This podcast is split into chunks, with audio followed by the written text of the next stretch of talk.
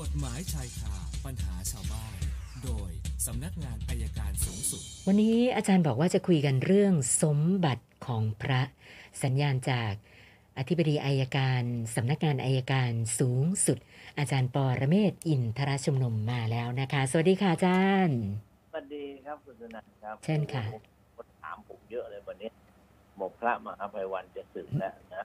แล้วก็พระมหาสมปองก็กำหนดวันสึกไว้ล่วงหน้าค่ะ แล้วมีคนถามขึ้นมาว่า แล้วทรัพย์สินของท่านอะ เป็นยังไง บางคนว่ามีเป็นสามร้อยกว่าล้านจนท่านบอกไม่จริง เอาล่ะผมก็ไม่สนใจว่าท่านจะมีเท่าไหร่ แต่มีคนถามมาว่า แล้วแต่เวลาท่านสึกแล้วถ้าท่านมีทรัพย์สมบัติอย่างนั้นเนี่ย จะตกเป็นของวัดไหมค่ะต้องว่าต้องทำความเข้าใจกันใหม่นะคนที่พูดเนี่ยต้องอ่านกฎหมายกันใหม่นะมั้งเพราะว่าจริง ๆ แล้วเนี่ยเรื่องอย่างนี้นะครับเขาบอกว่า ทรัพย์ทรัพย์สินของพระเนี่ยครับ ถ้าถ้าสมมุติว่าอ่ามรณภาพไปนะครับ มรณภาพไปเนี่ยจะกลายเป็นของของวัดครับค่ะทรัพย์สินของพระพิสุที่ได้มาในระหว่างที่อยู่ในสมณเพศ เมื่อพระพิสุนั้นถึงแก่กรรมถึงแก่มรณภาพ ให้ตกเป็นทรัพย์สมบัติของวัดที่เป็นภูมิลำเนาของพระพิสุนั้น เว้นแต่ตรงนี้น่าสนใจเว้นแต่พระพิสุนั้นจะได้จำหน่ายไปในระหว่างชีวิต หรือโดยพินัยกรรม นั่นก็แปลว่า ในระหว่างทรัพย์สินแม้ได้มาในระหว่างที่เป็นพระพิสุก็ตามเป็นค่ะคณะเพศก็ตาม ท่านจะใช้อะไรมันก็เรื่องของท่าน ท่านจะยกให้ใครมันก็เรื่องของท่าน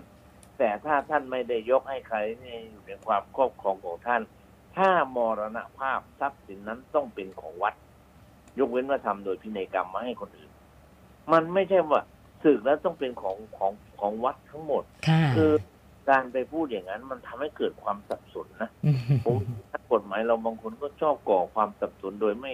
ทั้งทั้งที่ไม่เกี่ยวข้องเราไปทำให้มันสับสนทำไมค่ะบ้านเมืองเราสับสนกับนักกฎหมายนี่พอสมควรนะแปลกันเอาเองคิดกันเอาเอง ที่จริงพระเนี่ยครับ ถ้าเขาสึกแล้วเนี่ย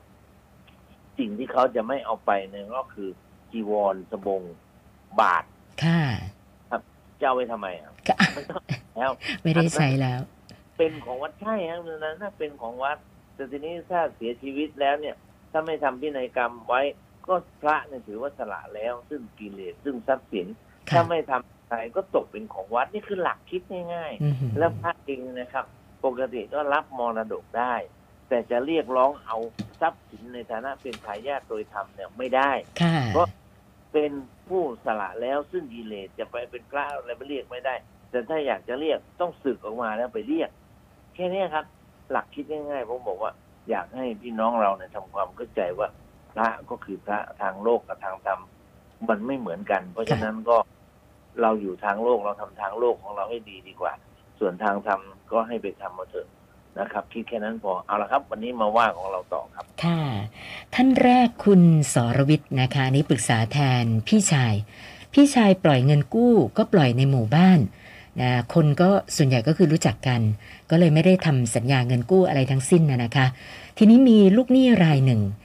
นะกู้ไป 5,000 บาทค่ะอาจารย์ แล้วก็นะช่วงหลังๆ มานี่ไม่ยอมผ่อนส่งเลย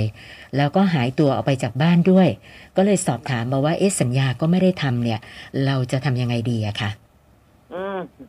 ก็ต้องทำถ้าไม่ได้ถ้าถามว่าจะทำทำอย่างไรให้มันมีหลักฐานว่าเขาเป็นหนี้เราค่ะ เขาอาจจะทำหนังสือรับสภาพหนี้หรือมาเขียนว่า ไอ้ที่ยืมไปจะคืนเมื่อไหร่ยืมไปเท่านี้จะคืน แค่นี้ก็ได้ ขอให้มีหลักฐานสักนิดหนึ่งว่า เป็นหนังเป็นลายมือชื่อเขาหรือหลักฐานว่าเขายอมรับว่าเขายืมเราไป เราก็สามารถเรียกได้ครับ แต่ถ้าไม่มีเนี่ยคงไม่ได้ ก็หลักกฎหมายง่าย ๆนะครับ ต่อจากนี้ไปคนกันเองก็ต้องเขียนสัญญากันไว้นะครับค่ะถ้าไม่สัญญากันไว้ก็ใช้ไม่ได้ เหมือนกับผู้หญิงผู้ชายจะอยู่ด้วยกันต้องจดทะเบียน ถ้าไม่จดทะเบียนแล้วก็มีปัญหาอยู่ตลอดครับค่ะ ท่านต่อไปคุณนริศราบอกว่าติดตามข่าวเรื่อง คลังน้ำมันที่อ้อมใหญ่ ตกลงว่าเป็นการวางเพลิงโดยพนักงานของบริษัทเอง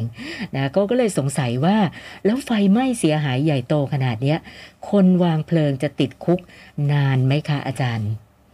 นานครับ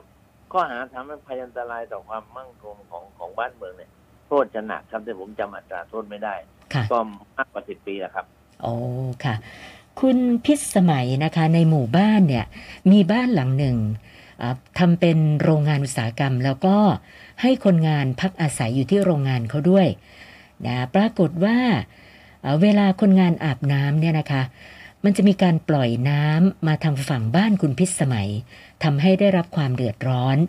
นะก็ก็ไม่อยากไปเจรจาไปยุ่งอะไรกับเขาอะนะคะ ทีนี้สอบถามมาว่าปัญหาแบบเนี้ย เราจะแจ้งใครมาดำเนินการได้บ้างคะอาจารย์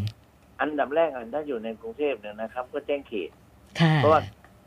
ประเภทนะครับ อันที่สองก็อาจจะไปเรื่องของคือโดยโดยหลักการก็ของตำรวจก่อนแหละครับค่ะแจ้งแจ้งเทศบาลตัวเนี้ยเป็นตัวหลักครับถ้าในจังหวัดก็แจ้งไปที่ศูนย์ดำรงธรรมได้ครับ ค่ะ ท่านต่อไปคุณโกมลนะคะ ก่อนหน้านี้บอกว่าเคยปรึกษาเรื่อง การโอนบ้านและที่ดินให้ลูกนะคะเขาบอกว่า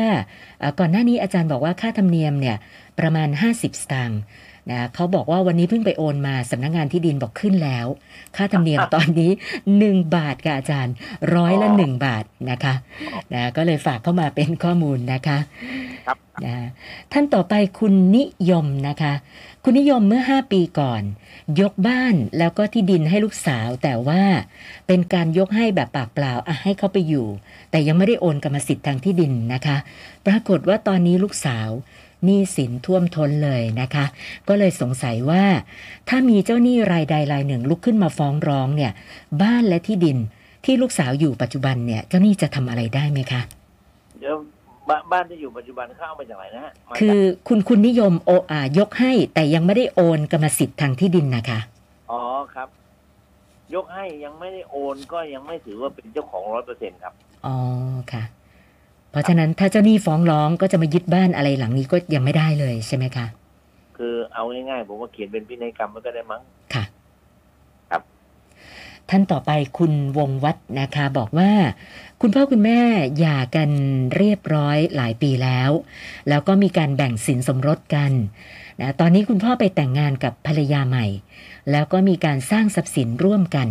ทีนี้คุณวงวัฒน์สงสัยว่า นะถ้าคุณพ่อเป็นอะไรไปเนี่ยเขาในฐานะลูกนะจะมีสิทธิ์ในส่วนที่เป็นทรัพย์สินของพ่อด้วยหรือเปล่าคะอาจารย์ ลูกลูก เป็นลูกกับภรรยาเก่า ต้องได้หมดนะครับถ้าพ่อเป็นเลยลูกนี่มันมีสิทธิ์ตลอดการนะลบไม่ได้ยกเว้นว่าคุณพ่อจะทำพินัยกรรมว่าไม่ให้คนนั้นเท่านั้นเองครับอ๋อค่ะ แล้วเขาสอบถามมาว่า นะ ถ้าเกิดครอบครัวใหม่ของคุณพ่อไม่ยอมแบ่งให้เนี่ย เราต้องทำยังไงคะอาจารย์ ก็ต้องนำไปสู่การฟ้องร้องนะครับ สิทธิของลูกมันมีอยู่แล้วครับ ค่ะ วันนี้เพิ่มมา6คำถามนะคะ รวมกับเมื่อวานก็เป็น1,460คำถามแล้วค่ะอาจารย์ โอเคหนึ่งสี่หกศูนย์ค่ะหวยออกเนี่ยหวยหวยออกยังยังยังค่ะอาจารย์กำลังจะกำลังจะจะถามว่าตรงกันบ้างไหมโอเคค่ะไม่เล่นเลย เออถามเล่นๆโอเคครับเพราะวันนี้เป็นความหวังของคนอีกหลายคนครับ ค่ะ สวัสดีครับ ขอบคุณมากค่ะ สวัสดีค่ะ อาจารย์ปอระเมศวร์อินทระชุมนุมค่ะ กฎหมายชายคาปัญหาชาวบ้านโดย